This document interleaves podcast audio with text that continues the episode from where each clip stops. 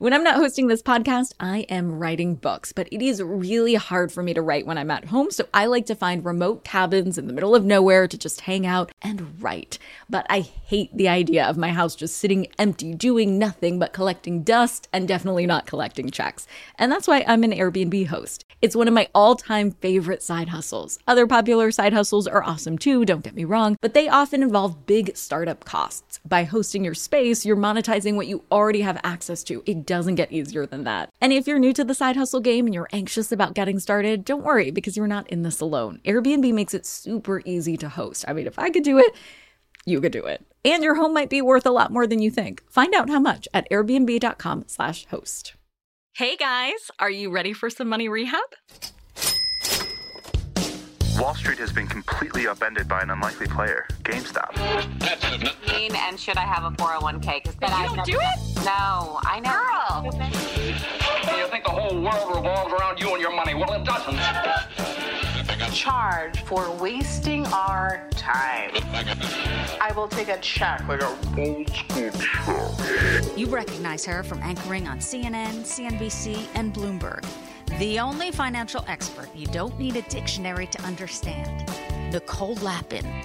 So, way back in week two, I told you about my golden spending plan 70% for the essentials, 15% for the extras, and 15% for the end game. Pretty simple, right? It's just three groups of costs and my personal favorite. There's alliteration involved. Well, okay, it's easy to remember, but might not be easy to follow.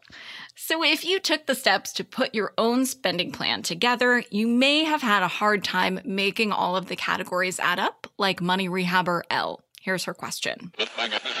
Hey, Nicole. I listened to your episode on budgeting and I made my spending plan. I feel like my expenses should be fitting within the 70% for essentials pretty easily because I'm actually making more money than I have before. Um, but I'm actually seeing that most months I'm spending more than I'm making in general. Um, can you help me get on track? I don't really know what's going wrong. Elle, I'm going to let you in on a little financial blind spot that everyone misses the grocery store. It is so easy to overspend unnecessarily at the grocery store. I cannot pass go and collect my $200, yes, that's a Monopoly reference, without flagging two things for you. First, budgeting on groceries is probably groundbreaking for you if you're considered middle class. Now, I hate this terminology, so I'll just say instead budgeting at the grocery store is probably a game changer for you if you're at a point in your life where you're making enough money to consistently be able to treat yourself every now and then without breaking into hives, like Elle. However, that's not everyone's situation. I know there will be money rehabbers out there who know exactly how much they spend on groceries because money is tight. And I've been there with my calculator. And there will also be money rehabbers out there who have struggled with food insecurity. And I've been there too. So if grocery store budgeting feels beyond your reach right now, just remember that you will get there. We will get there. And when we do, you'll be ready with the budget to knock it out of the park. Second, I want to make myself extremely clear here. So, sticking with my Monopoly reference, I will be squatting in Park Place until the following message sinks in. I am not saying that you should buy less food than you need. That is not how to budget. And in fact, if you're budgeting correctly at the grocery store, you should be able to buy exactly as much food as you need. Groceries fall into the essentials category and should comprise of 5 to 10% of your spending plan. Sure, it depends on how many people you're feeding, but single people don't spend less on food automatically. For starters, if that's you, it's easy to say, oh, I don't want to cook a whole big meal thing just for myself, so I'll just order in. And because you're flying solo, you don't have the accountability buddy with you to say, hey, this delivery fee is kind of whack, so let's cook instead. Also, most grocery stores don't sell single servings of stuff like tomatoes or burgers. If you buy a pound of meat and only eat one portion, that's not saving anything. It's just a waste of money and food. So here's where I want you to start. Next week, keep a very close track of how much you are spending on food. I mean, everything groceries, dinners out, the snack you bought at the gas station, any other groceries like laundry detergent and see if you're spending within the 5 to 10% range of your spending plan. And then ask yourself, are you actually using what you buy? And if not, quit buying. Like when you go to the doctor and you say, it hurts when I do this, and the doctor says, don't do this. Did you know Americans throw away around $165 billion of perfectly good food every single year?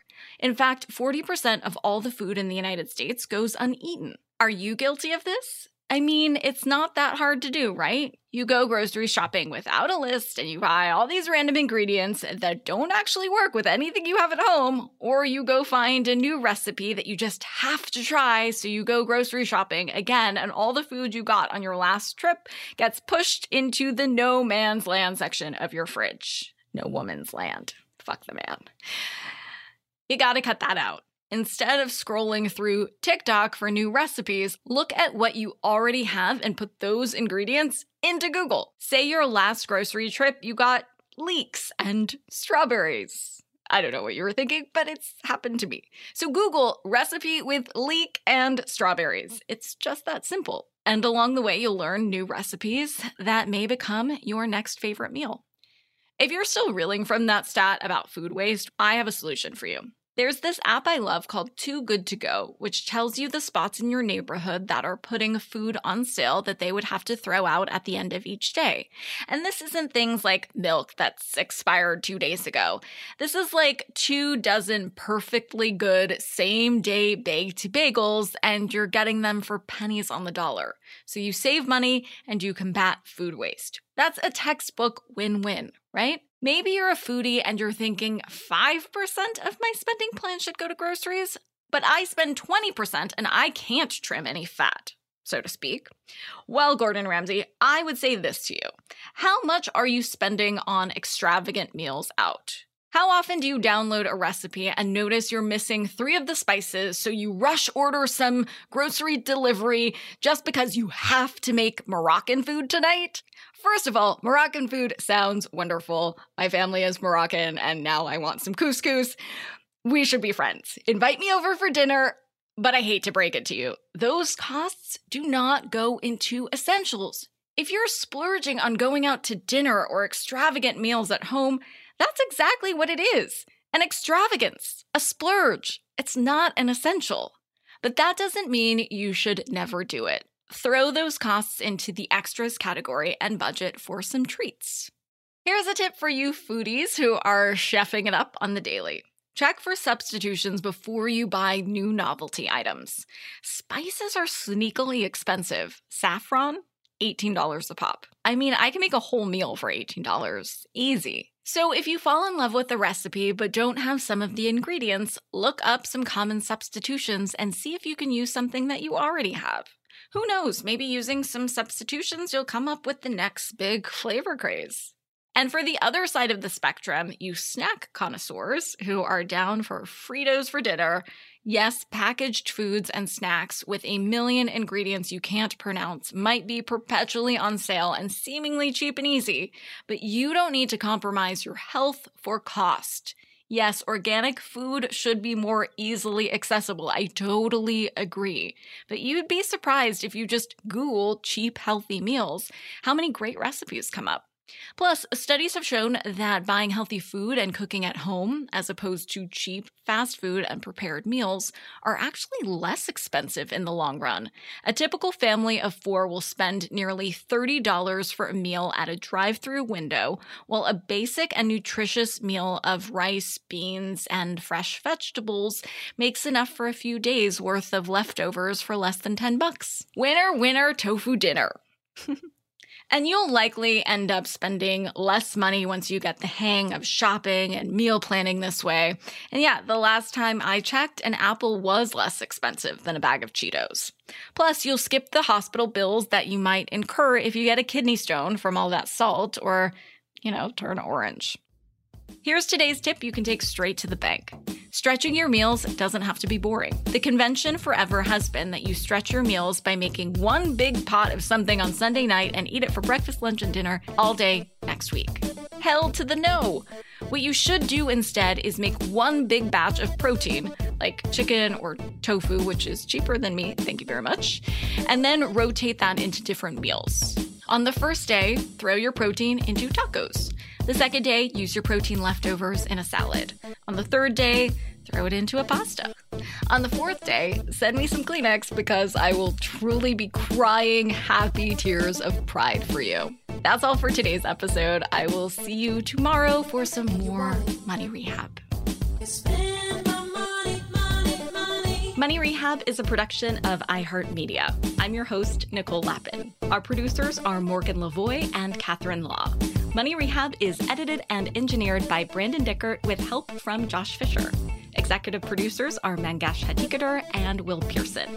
Huge thanks to the OG Money Rehab supervising producer, Michelle Lands, for her pre production and development work. And as always, thanks to you for finally investing in yourself so that you can get it together and get it all.